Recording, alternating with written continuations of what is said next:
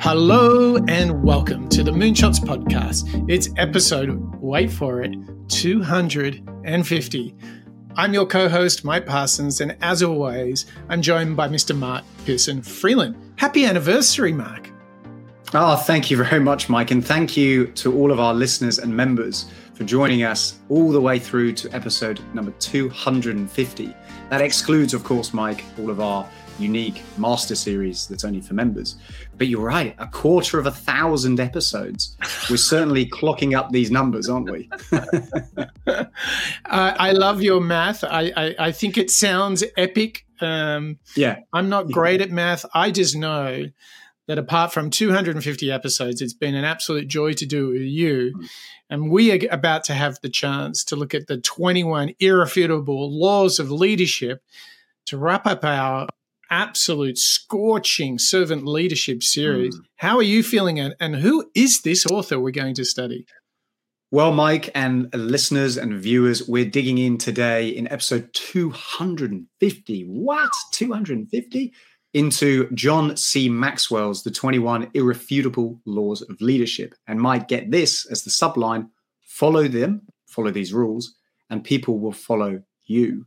Now, Mike, for those who don't necessarily know John C. Maxwell that well, he is a celebrated, renowned leadership expert. This book, in fact, was written and released 25 years ago, Mike. So maybe there's a nice symmetry there 25 years, episode 250. You know, somebody's going to see a correlation there. But this book really has those key principles for effective leadership and really helping develop this idea of a leader within us.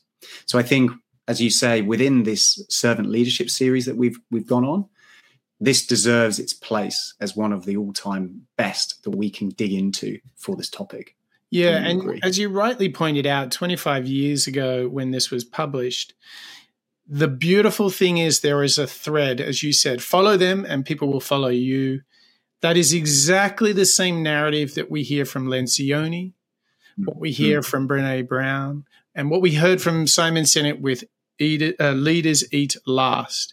And this is the underpinning storyline of servant leadership is if you work hard to serve those around you, you will achieve leadership. And anyone can do this, not just the one or two folks in the ivory tower. It's an offer for all of us. Now, Mark, I wish we could promise our listeners that we did the whole 21 irrefutable laws of leadership, but we would have been here for 250 hours. And stamina, stamina is obviously something we need to improve because we've only picked out the four best ideas. But Mark, I can't wait to jump into those ideas. If our listeners, viewers, and members want to actually take the leadership game and master it, this is the show. Mm. I think we should jump in. Oh, I think we've set it up perfectly. So, listeners, viewers, members, episode 250, I hope you're getting ready and fired up because we're about to jump straight in to one of John C. Maxwell's uh, irrefutable laws of leadership, specifically around the idea of influence. Today, I would like to talk to you on becoming a person of influence. In your workbook, the first statement is important leadership is influence. In the 21 Irrefutable Laws of Leadership, I talk about a couple of laws. One is the law of influence that says the true measure of leadership is influence, nothing more, nothing less. The other law is called the law of E.F. Hutton that says when the real leader speaks, people listen. What I'm really wanting to share with you in this lesson, and in this training series, is to understand that, that leadership is influence. Influence is leadership.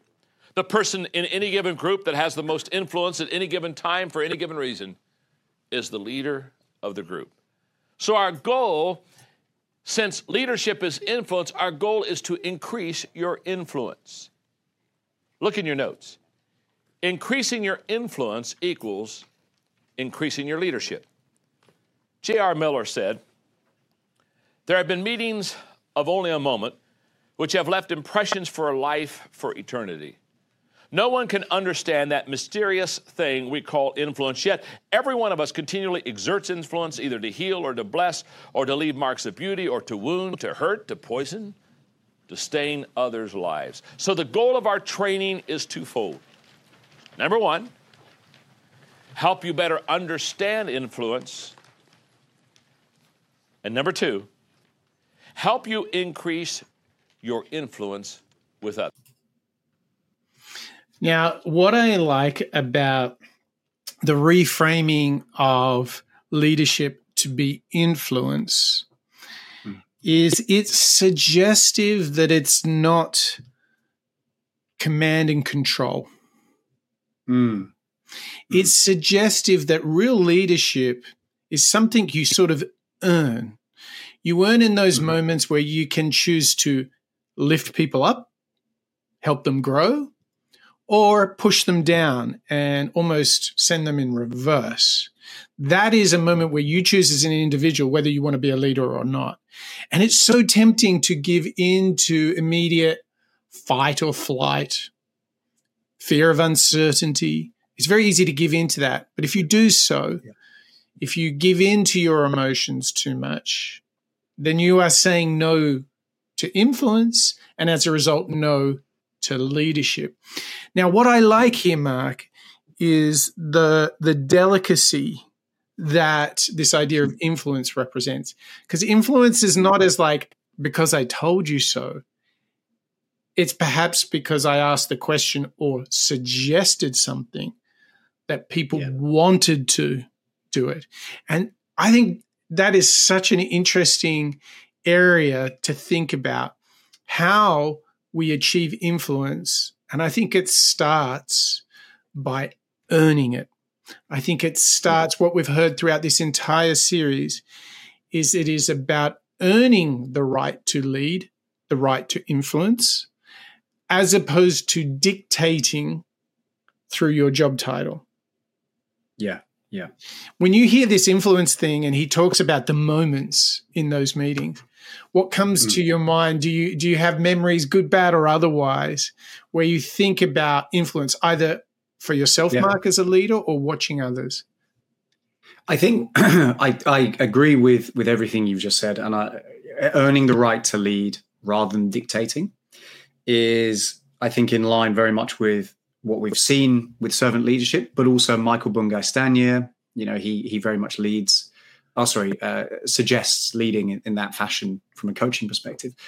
But for me, when I heard that clip from Maxwell, the thing that really stands out to me is the reminder that any interaction that we have with other people, there's a chance that they are going to remember something that we say or do. Hopefully, that's going to be positive, but there's also a chance that it could be negative.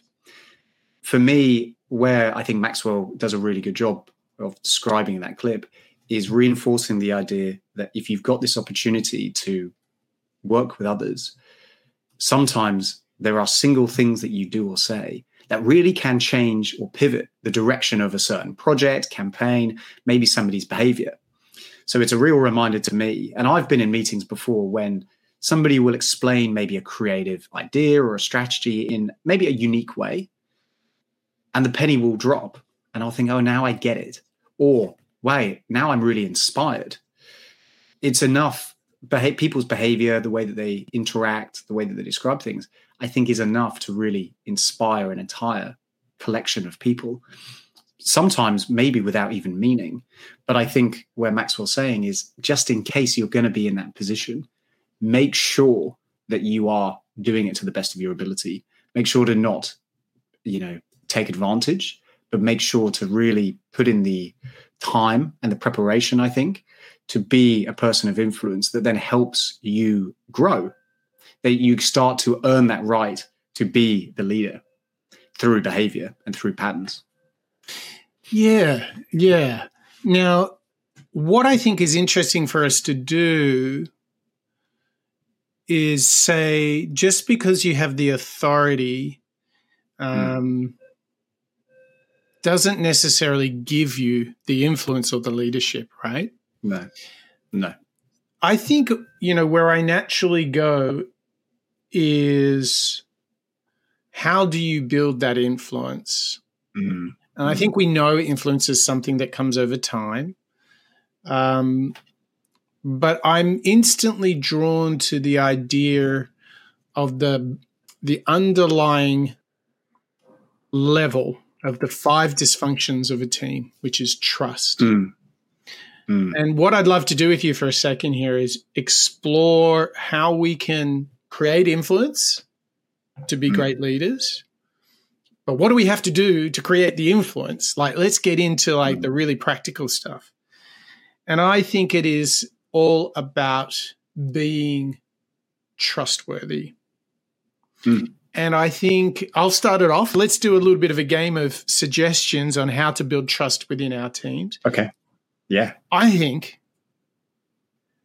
like the first thing that comes to my mind around trust is do what you say. Mm. I will be in the office at 8 a.m. to take that call. You should join me. Whatever you do, you should be hell bent on getting into the office at 8, regardless of what problems you have getting out of the house. right? Because Mm. when when you don't do simple things, and I think we all make the mistake of thinking, ah, the train was late, I'll be in at 8.15. Can you start the call? No, Yeah. no, no, no. Because what you're saying is my commitment to you, my colleague, and the counterparty on the call, it's not that great, and I'm not going to make that much of an effort, right? So I think in just Yeah. keeping your word, you know, do, delivering the things you promised that you would deliver, it's such a Mhm. basic thing. Another thing around like doing what you say is, you know, when people say, "I'll send you an email tonight," I had this this morning. I had a call. So I'm in Sydney, Australia. Yesterday, had a call with someone in New York. I said, okay, will you send me an email tomorrow, your day? Yes, Mike, I will. I wake up this morning. It's end of day New York. I'm like, there is no said email in my inbox. Trust. I've only just met this person. They'd like to partner hmm. on this thing for a project, but they've already missed their first thing. So the trust went down, the influence went down. Yeah. And then I'm like, already, and it's just a small thing. I know maybe I'm being a bit OCD here, but if someone says to me, I'll send you an email, and then they don't, I'm like, Yeah. Yeah. ooh, it makes me reconsider. Okay, Yeah. It's reliability. totally. So do what you Mm. say. What else can you do to build the trust, to build the influence, to build the leadership? I think you've got to be. I, I like that one a lot.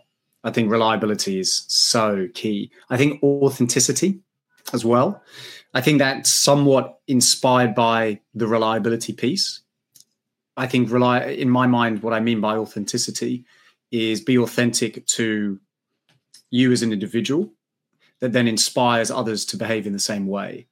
So, like you say, if you're setting intentions such as I'm going to be in for this meeting or I've set it up, I'm going to deliver what I've said I'm going to do. I think authenticity comes through with the angle of making sure that if there's anything that's awkward, anything that's unknown, it's brought up. So, for example, if we were in, you know, and, and this is probably a case specifically with remote working, you know, you and your colleague or soon to be colleague in New York, the authenticity of hanging out face to face, you'd probably get to a certain point of trust quite quickly. But I think working remotely, you're going to need to find ways now to build up that trust again. So by being authentic, maybe the example here would be bring it up with him. You know, you could say, "Hey, look, Right. You said you were going to do this. How come it didn't happen? It's okay, it didn't. But what I'd like to establish is a pattern where we do deliver each promises that we make each time. So you kind of set those intentions quite early on, because that's the sort of thing I think would happen if we were face to face. Yes. And I think another Mm. thing, so I like that suggestion, being authentic, being open, Mm. right? I think Yeah. part of that is admitting uh, vulnerability, f- uh, fallibility. Yeah. Like, I think it's very tempting when you know you're expected to lead to have all the answers. Mm. I think it's actually really powerful to say, guys, I got no idea. I ca- let's brainstorm together on how we might solve this. But honestly, it could be a range of answers to solve this problem. I've got no idea. I really don't know. Never seen this before. Let's go and explore. As opposed to you're thinking, I've got no idea. And then you say, the only way to do this is to go this direction. I know everything. Go, go, go. Yeah. And then it's like, oh, yeah. well, that didn't work, Mike.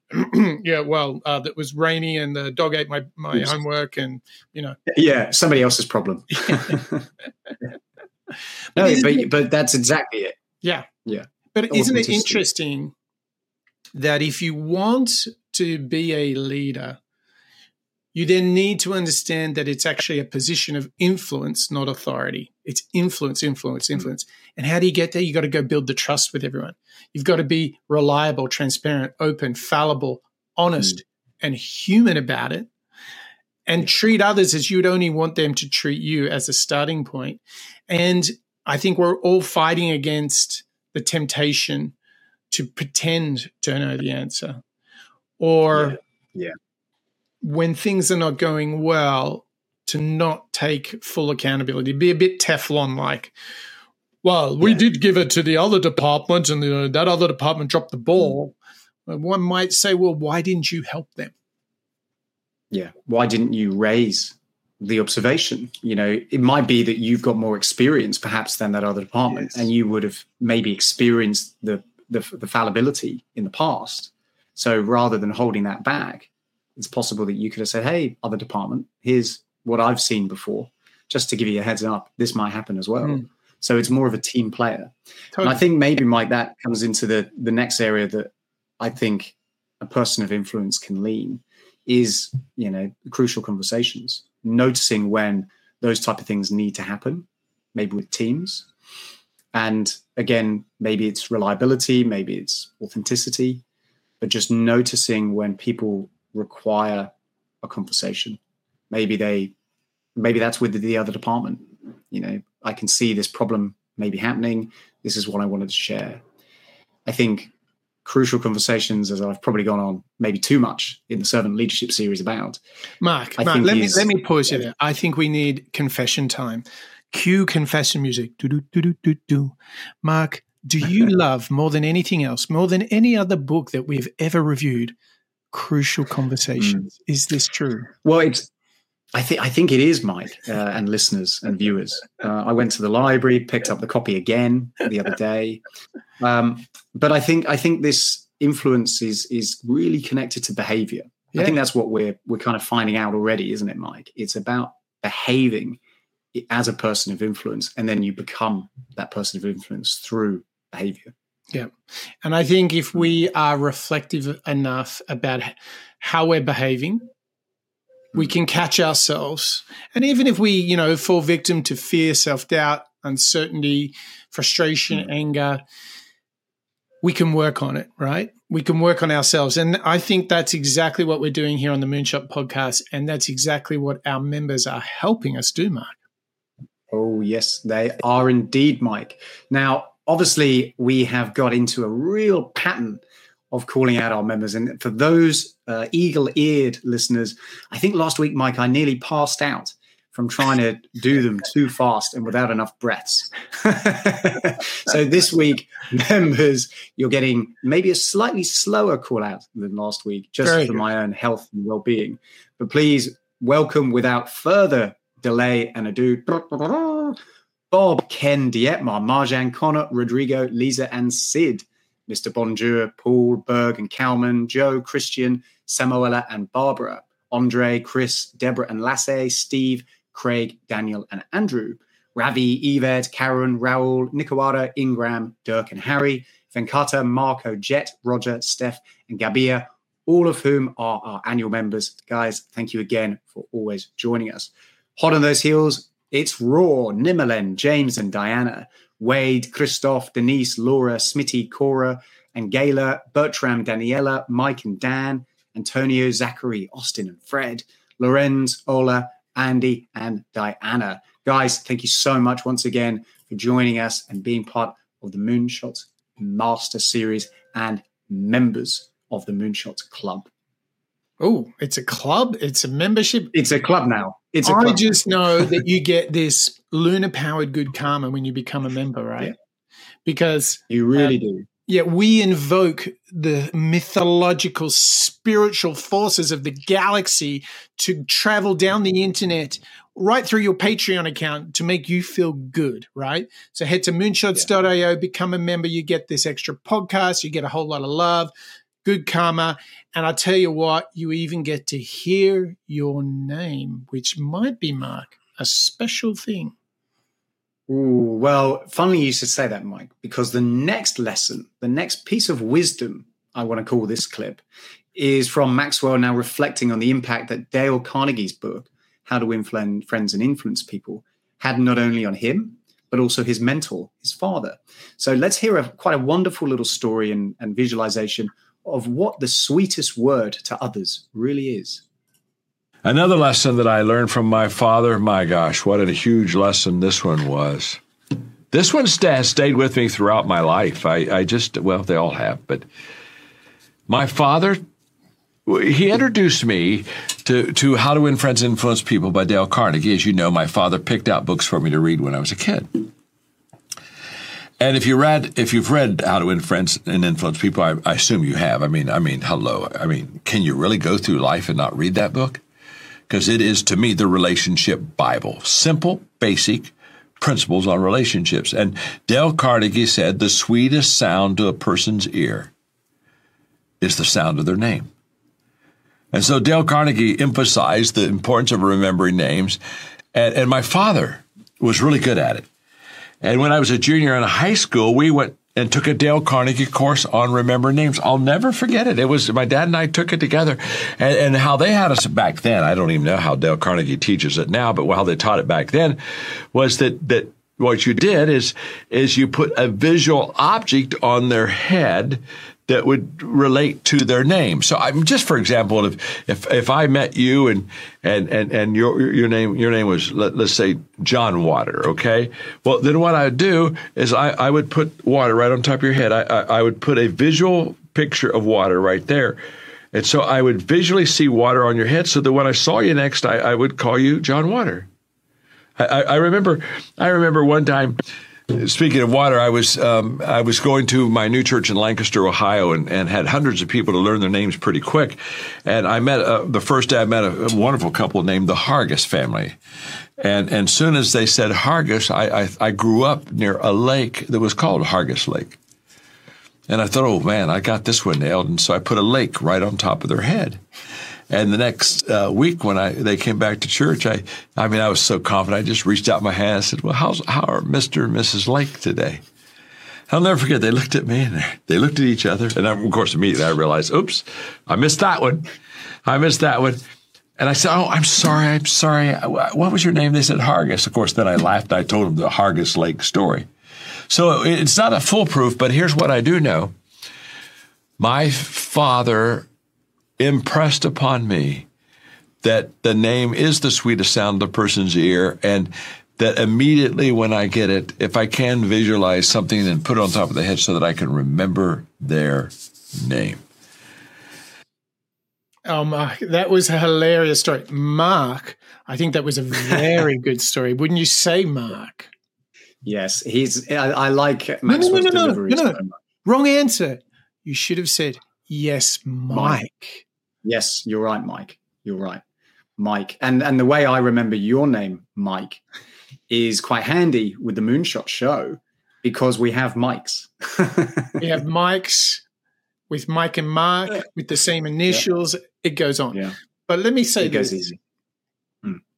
Like it, it can be tempting in 2024 to think, oh well, remembering people's name, that's a bit cheesy. That's a hmm. bit Dale Carnegie. It's a bit old school. But I would ask everyone just to take one step back and look at it more as you are making a gesture. It's a deliberate mm. sign of respect that you remember their friggin' name. Like that's all you're doing. It's respecting them, right? Mm. And there is mm. nothing more charming than when, if you and I have just met or we don't know each other too well. And a third party comes along and I say, Hey, third party, I'd like you to meet Mark. Hmm. And everybody knows, like, oh, wow, Mike remembered Mark's name, right? That kind of feels like you have been respected. It's a little nod, it's a little recognition. So whether you think it's a bit old school or not, I do believe it's powerful. And particularly mm. when I'm having tricky or important conversations in a work context, I find myself addressing the person by their name. Like Mark, we re- this is a really important conversation for us, Mark. Right? Hmm. This and for some reason it seems to be appropriate, as it does the capability of introducing people who don't know each other and remembering both of their names. It means you're yeah. endorsing and respecting them. And I believe mm. that at the heart of things, starting with good manners and respect. I mean, what's not to like about that, Mark? Honestly, Mike, it's amazing. In the communities that I've joined, um, both from a work perspective as well as social, I am always incredibly touched by those individuals who will not only remember my name, but maybe they'll remember something about me. Maybe it's a story I've told, maybe it's um, a situation I've ended up in. And what it does is it creates an immediate connection. And you're right, it's it's this word respect.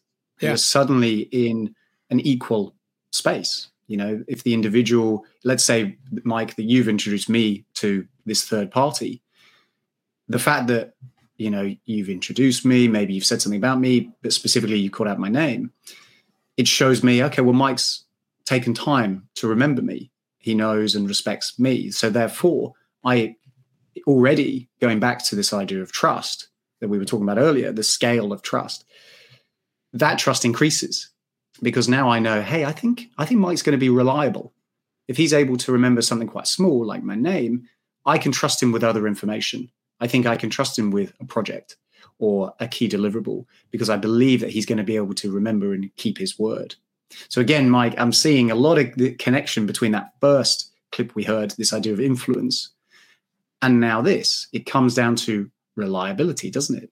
It comes down to this insight around behaving in a way that you would like to be treated. And what it does, hey, it lowers those barriers between individuals, and therefore you're going to do better work together. What do you think? And what Dale Carnegie goes on to talk about hmm. is that if you want to be interesting to others, you need to be interested in them. That's it. Yes, I remember that one. That's right. A, yeah, that's nice. And this is the thing. Like as a leader, if you want to lead people, you need to understand what's going on for them mm. and genuinely have mm. a level of interest and curiosity, whether it's like what's their setup at home, what mm. are they into outside of work, what are hmm. they looking forward to, what are their challenges. Um, it's how can we possibly want people to follow us mm. if we're not paying some sort of interest in them. Yeah. Yeah, and, and I've and I'm sure we all have. I've worked with colleagues, but also leaders who, in my opinion, have never really shown that level of interest. Right. You know, and what it what does it lead to? Well, it kind of leads to the opinion, yeah, I, I could probably work a bit harder for this boss.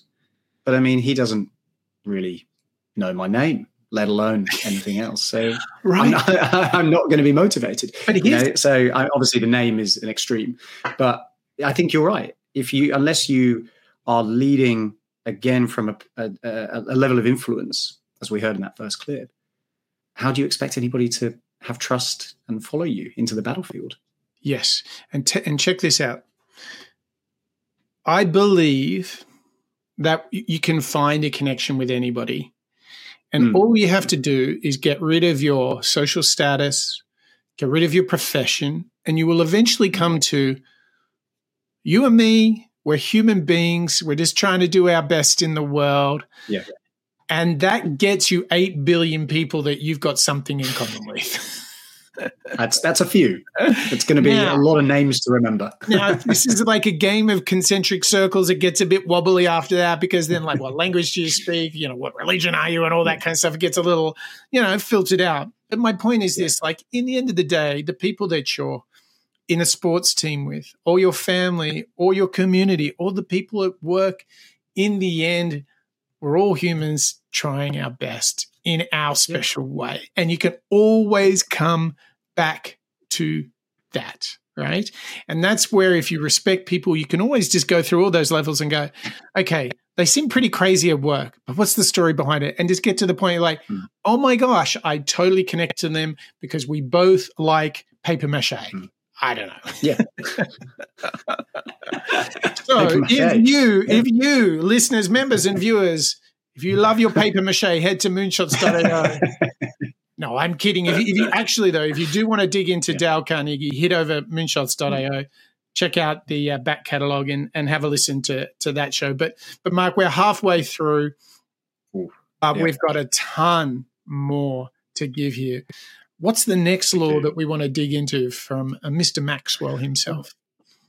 Well, this one, I think we we heard a very soft quite beautiful story in that last clip. So, Mike, I think this time we're going to go a little bit heavier hitting. We're going to hear some hard truths from John C. Maxwell today. We're now going to get into one of his other laws from the 21 irrefutable laws of leadership. And this one is all about calling and offering and honoring the law of the lid. The first law of the 21 irrefutable laws of leadership is the law of the lid, which basically says leadership ability determines a person's level of effectiveness. In other words, how well you lead determines how well you succeed. You see, over 35 years ago, I came to the conclusion that everything rises and falls on leadership. Think about that for a moment. Everything rises or falls on leadership. In other words, how well you lead not only determines how well you succeed, how well you lead determines how well the people that follow you succeed. Leadership has a multiplying effect, either positively or negatively, on people. This is huge. And when I became convinced that everything rises and falls on leadership, I looked at that in the business world and found it was true. I looked at it in the religious world, found it was true. Looked in the education world, found out it was true. Looked in the government world, found out it was true. It's true. In your life right now, in your organization, everything rises and falls on leadership. Your leadership is the lid that determines the level of your success. Let me illustrate with my hand for a moment. Let's say that this is my leadership lid. This is how well John Maxwell leads. And let's say I'm an average leader. I'm a, I'm a five. Out of a one to a 10, I'm a five. So I'm an average leader. This is my leadership lid. What this means is that my organization, my business, whatever I'm trying to lead, my community group, whatever it is I'm leading, if I'm a five as a leader, what that means is that my leadership and my success will only become a four. I, I, can't be successful beyond and above my leadership lid. My leadership lid holds down my potential. The lid, Mark. Oh mm. my gosh. I think we're getting into the heart of the matter here because yeah. I mean, I heard so much here. I'm going to start with, um, yeah, to succeed, you have to lead, or to lead is to succeed. Mm. I think that connection is already like, that one's a big one. But where I want to go to is the connectivity between your performance and subsequently those around you mm. and the organizations. Mm. Yep. What Maxwell is saying is your ability to lead affects those around you and therefore the overall group. Yeah. And what we could do is now say that differently. Your ability to build trust, take care of, support, help each individual and our collective cause is how you gain influence and get the ship sailing in the right direction towards the overall goal, which is the mission and the vision that we have with why we're together, all comes back to do you do what you say? Do you listen to yeah. others? Do you serve others? Or are mm. you playing the hyper selfish, defensive, it's not my job. Blame the yeah. others. Duck for cover. Leave the office at five because you're too damn scared to lead. That's what mm. I heard. That's the lid. And I think we all face this decision. Do we push through the discomfort and attempt to lead, or do we run for the hills? Yeah, I think you're totally right. I think this is the this is the hard truth, isn't it? Because I think there's a lot of us, including myself, you know, particularly in my more junior years of, of having a career, I, I would probably have leaned away from leadership because of the responsibilities, because of the fear of doing it wrong. Uh, the fear, I suppose, is the is the key word here. I was afraid of it, which is probably common for a lot of people. But what I find very, very surprising, and that would be the word when I was when we were digging into the show today. You know, this clip in particular took me a little bit by surprise because I realized it was a penny drop moment. I can't expect to be a fantastic individual within my team as a leader if my leadership skills are, you know, pretty average. Because at the end of the day, when you have direct reports, they are going to be inspired by your behavior. So you, they need to have the best version of a leader that's available.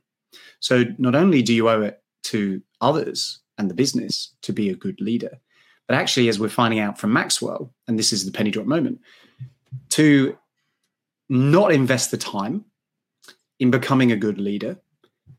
Obviously, there's lots of different ways to do that, as we've delved into on the servant leadership on this servant leadership series. But if you don't want to lean into empathy, you don't want to understand and respect others, what you're doing is you're setting yourself back because you can't ever go beyond and further your career because you're always stuck in the in the bleachers. You know, hmm. you're not on the pitch playing the game because you're afraid to get out there. I think, as we heard in last week's show with Brené Brown, this idea of vulnerability certainly came through.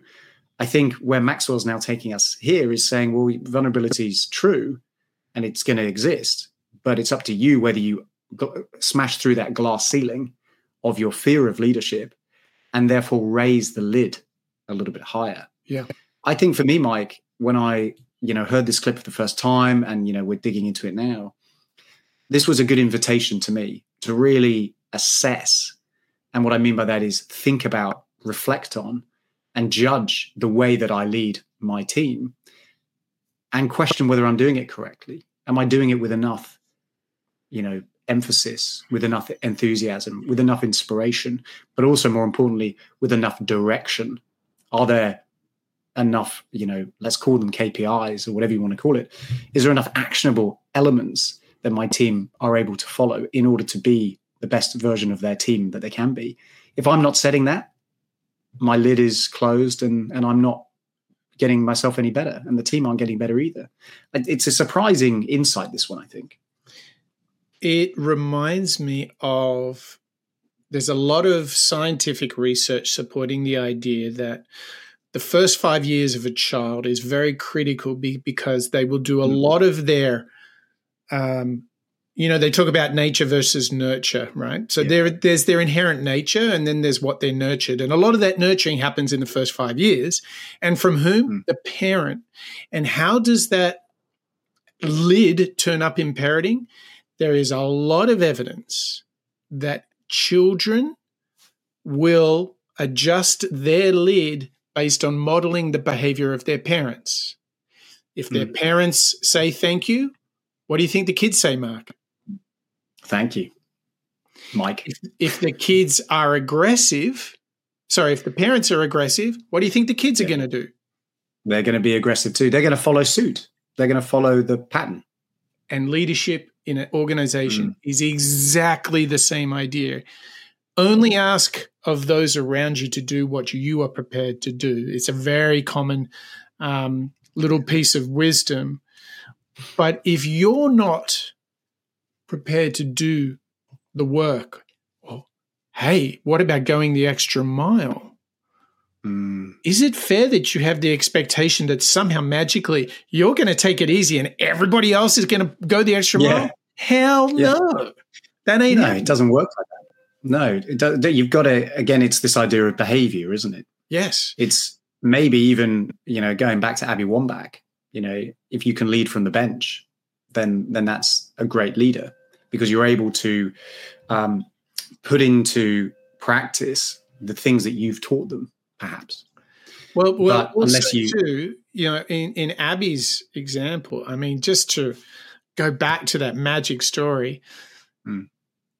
Arguably the greatest soccer career in history across all genders. Mm. And she gets benched for the last game in the World Cup, and she's on the sideline, Mm. on the bench, cheering, helping, supporting, and not for a moment doing, poor me, I Poor me. in the word and I got benched and I'm never happy and I don't have my Mercedes at the front and no. She's like, let's go, girls. We're gonna get this done. Yeah. And Mm. that just raised the lid insanely. Exactly. Exactly. That intention, that behavior, it demonstrated to the team, well, if I'm not bothered by it, you shouldn't be either. In fact, if I'm sitting on the bench, I'm still this enthusiastic and and ready for this game. So And you better be you better be a level above that if you're on Yeah, the you better meet me up here. So this lid, Yeah. this is this is fantastic because I think where we're what we're seeing is you got to lead to succeed. Mm. You've got to really understand that you earn this influence through your daily behaviors. And I Mm. believe that if you're doing this in a cycle, then you've got some, but not all of the picture. And I think this last clip opens up the opportunity to reflect on this process and to continuously mm. improve it. So, Mark, why don't you slay us with your last clip for the show? Well, Mike, get ready to be slayed because this clip, I think it's going to be inspirational.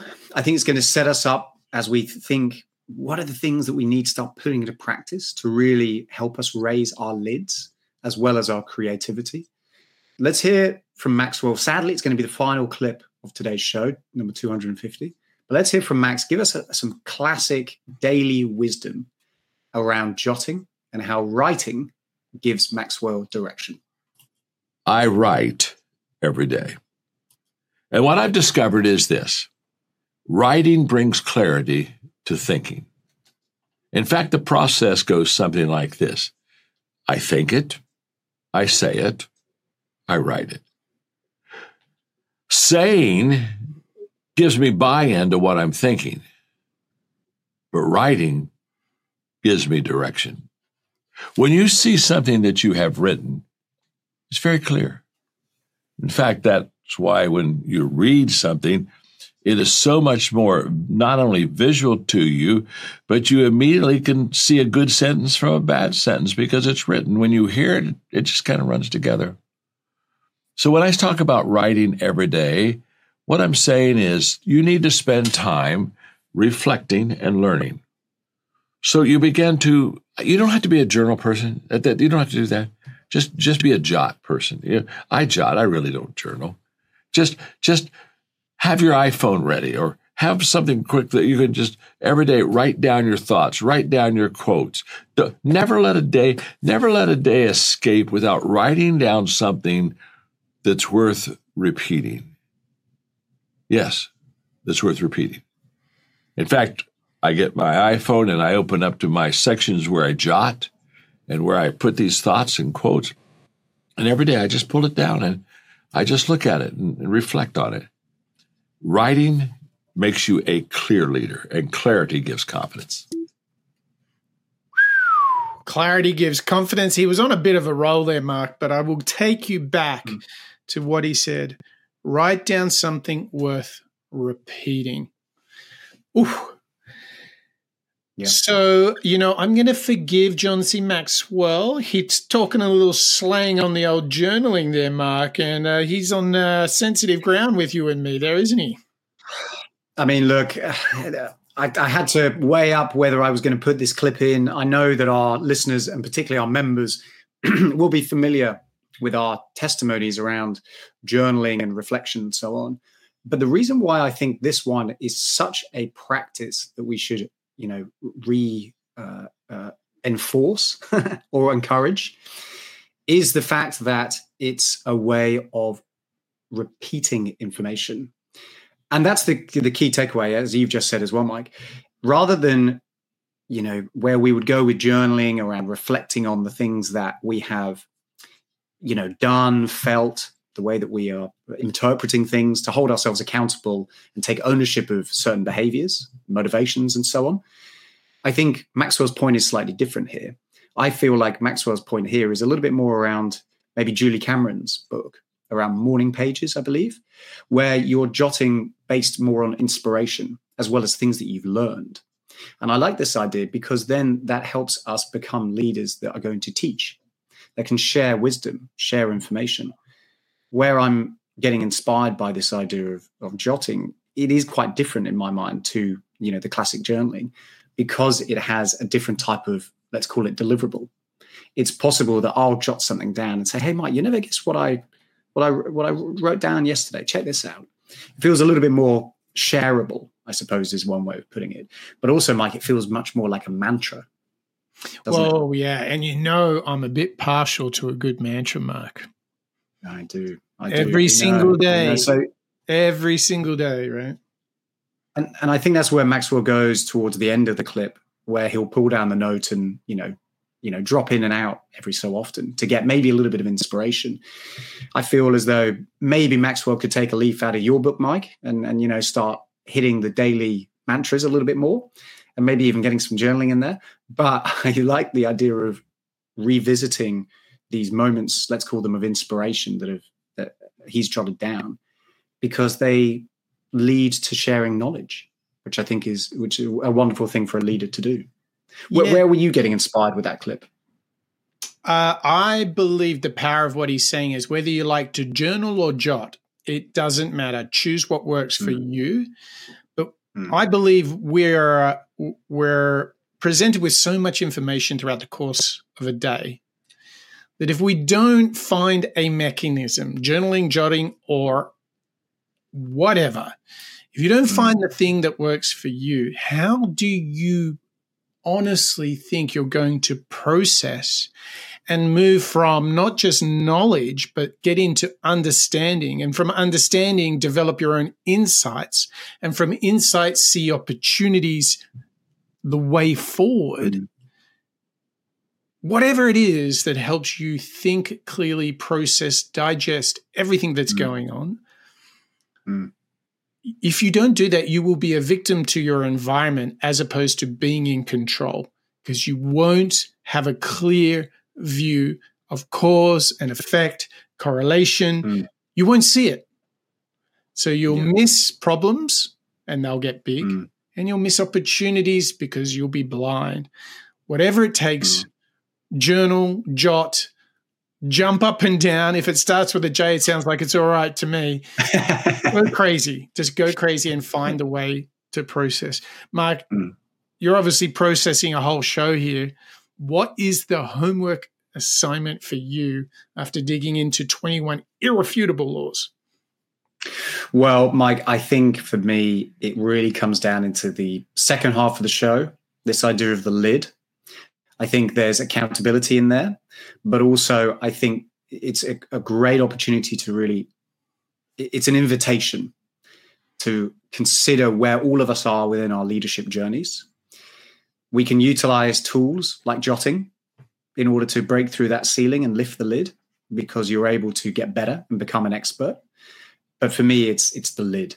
That's what I want to dig in. I, I want to reflect on and, and see you know just how much of a lid where's my lid that's that's what i think i need to go and do i suppose what about you we, we learn a lot today from john c maxwell we do what stood out to you Well, I do have great appreciation for the lid, and that is one of his unique concepts. Mm. I, I, like actually where we started, which is like. Leadership mm. is influence, and influence is trust, and being consistent, mm. keeping your word, doing what you said, being consistent and reliable and transparent. Things we can talk so easily about, but I think it's in the heat of the battle where you have to remember to stay on track, right? Mm. It's the mm. classic moment when the snooze alarm comes up. Are you snoozing and losing or are you jumping out of bed, right? Are you going to be consistent? Are you going to yeah. build the trust to influence others mm. and have true leadership? Whew, Marky Mark. 250 shows. I got 250 horsepower to process all of that. I want to thank you, Mark, and I want to thank you, our listeners, members, and viewers for joining us here on a very special anniversary show, show 250 with John C. Maxwell and his 21 irrefutable laws of leadership. And boy, that began with the law of influence. How do you build influence? with those around you. It ain't authority. You earn it every single day. And as you interact with those people, the sweetest word in the world is their name. Don't forget it. And as you move through your organization and, you know, collaborate with different people, remember you're always setting the bar, you're lifting the lid the level of performance, the level of trust, the level of alignment in the business to where they're going. And as you get to the end of the day, remember that you need to reflect, whether it's journaling or jotting, write down and ask yourself, what did you do? How did you do it? Why did you do it? Do those things and you will be the best version of yourself. Do those things with us here on the Moonshots podcast, and you'll be doing it while we learn out loud together. So come join us, be a leader to succeed here on the Moonshots podcast. That's a wrap.